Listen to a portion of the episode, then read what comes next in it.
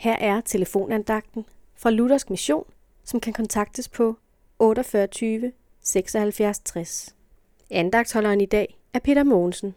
I Bibelen står der, vi ved, at når han åbenbares, skal vi blive ligesom ham, for vi skal se ham, som han er. Dette er et utroligt centralt vers i Bibelen. Det handler om, at Gud el- elsker dig, fordi du er i Jesus. Jesus måtte på korset træde ud af sit barneforhold hos Gud, for at du kunne få lov til at kalde Gud for din far. Det er Guds kærlighed til dig, en kærlighed, du kun har adgang til, hvis du tror på Jesus.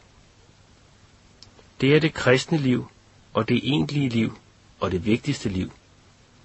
Derfor forstår de ikke-kristne ikke dem, der tror på Gud. Fordi for dem er det almindelige liv det eneste og det vigtigste. Der er med andre ord en grundlæggende og enorm forskel på kristne og ikke-kristne. For de kristne er livet her en fremadrettet bevægelse mod himlen, som er målet.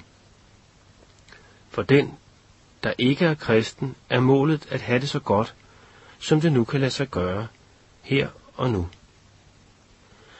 Ærligt talt, er livet ganske enkelt ikke for kort til, at det giver mening i sig selv. Jo, og heldigvis er det heller ikke sådan.